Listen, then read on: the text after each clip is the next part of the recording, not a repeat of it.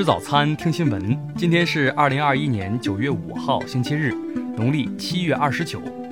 云盛在上海问候您，早安。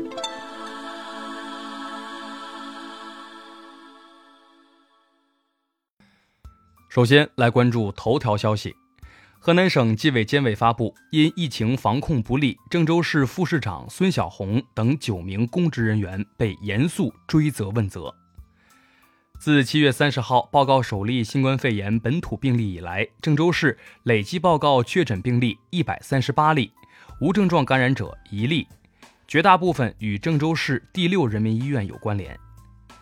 经调查，郑州此轮疫情确定由境外入境人员定点收治医院郑州六院院感引起，并在河南省内造成一定范围的扩散。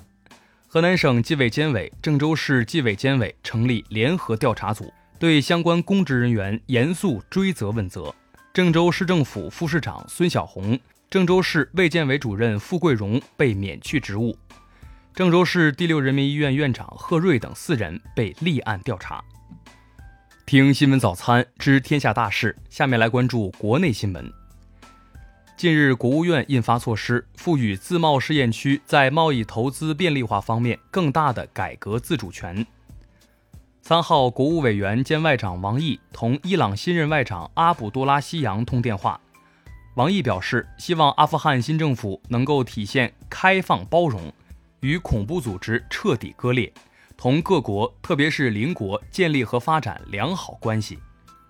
云南省通报，瑞丽市新增一例新冠肺炎本土确诊病例，病例为一名四十六岁女性，八月以来十一次核酸检测均为阴性。今天起，中秋假期火车票开售。目前，南京等地的疫情趋缓，停运列车陆续恢复开行列。四川省通报，三号以来，四川十一个市州迎来强降雨天气，各地连夜转移群众一点六万人。国家财政部宣布，将于今年在香港分三期发行共两百亿元人民币国债。香港特区政府发言人表示。财政部连续第十三年在香港发行人民币国债，有助香港进一步促进债券市场的长足发展。昨天早晨，黑龙江省七台河市发生重大交通事故，一辆重牵引车追尾一辆无牌拖拉机，造成十五人死亡，一人受伤。中国地震台网测定，昨天九时五十四分，在新疆和田地区皮山县发生五点一级地震。震源深度七千米。下面来关注国际新闻。当地时间九月三号晚间，部分塔利班士兵喀布尔市区朝天鸣枪进行庆祝。喀布尔当地医院表示，鸣枪事件已造成十七名平民死亡，另有四十一人受伤。美国总统拜登三号签署行政令。指示美司法部等机构公开联邦调查局针对2001年911恐怖袭击事件的调查文件。日本首相菅义伟三号突然宣布不参加自民党党首选举，震惊日本政坛。有分析认为，近几个月日本防疫失守，民众越发不满，菅义伟内阁的民意支持率滑入危险水域。俄罗斯媒体消息，新西兰总理阿德恩透露。该国奥克兰发生袭击事件，已造成七人受伤，三人情况危重。消息人士透露，从阿富汗撤离至美国的人员中，有一百人被标记为可能与恐怖组织有联系。截至三号，从阿富汗撤离到美国的三万多名人员中，约有一万人需要进行额外检查。由于伊斯兰堡等地面临新冠肺炎确诊病例激增的压力，巴基斯坦发布新禁令。包括禁止伊斯兰堡所有室内外聚会、继续关闭教育机构等措施。英国反疫苗者冲击了位于伦敦的英国药品和医疗保健监管机构，并与警方发生冲突。示威者对英国政府为儿童接种新冠疫苗的计划感到愤怒。第七届世界自然保护大会在法国马赛拉开帷幕，本届大会主题为“同一个自然，同一个未来”。下面来关注社会民生新闻。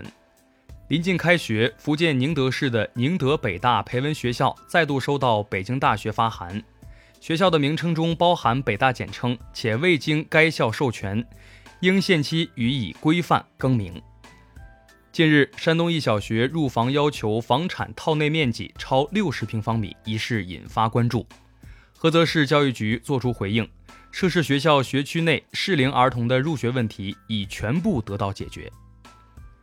央视网青年三号发布评论称，近来伞兵成了不少人上网骂人的谐音梗。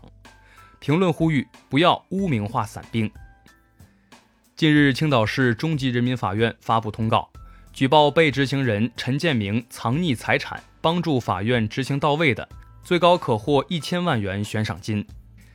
近日，内蒙古托克托县多名女子对一名女子施暴的视频在网络热传。昨天，县公安局发布，涉案的卢某、王某、高某某三人已被刑事拘留。最后来关注文化体育新闻。中国男足在世预赛十二强赛首战以零比三不敌澳大利亚队。比赛结束后，中国队代表团内部对球员的败因做了及时总结，低估对手成为共识。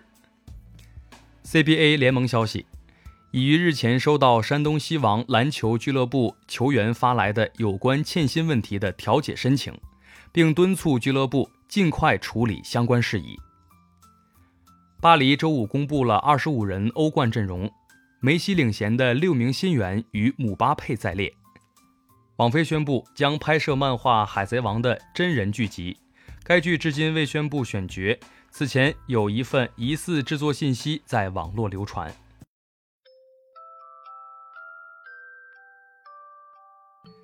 以上就是今天新闻早餐的全部内容，咱们明天不见不散。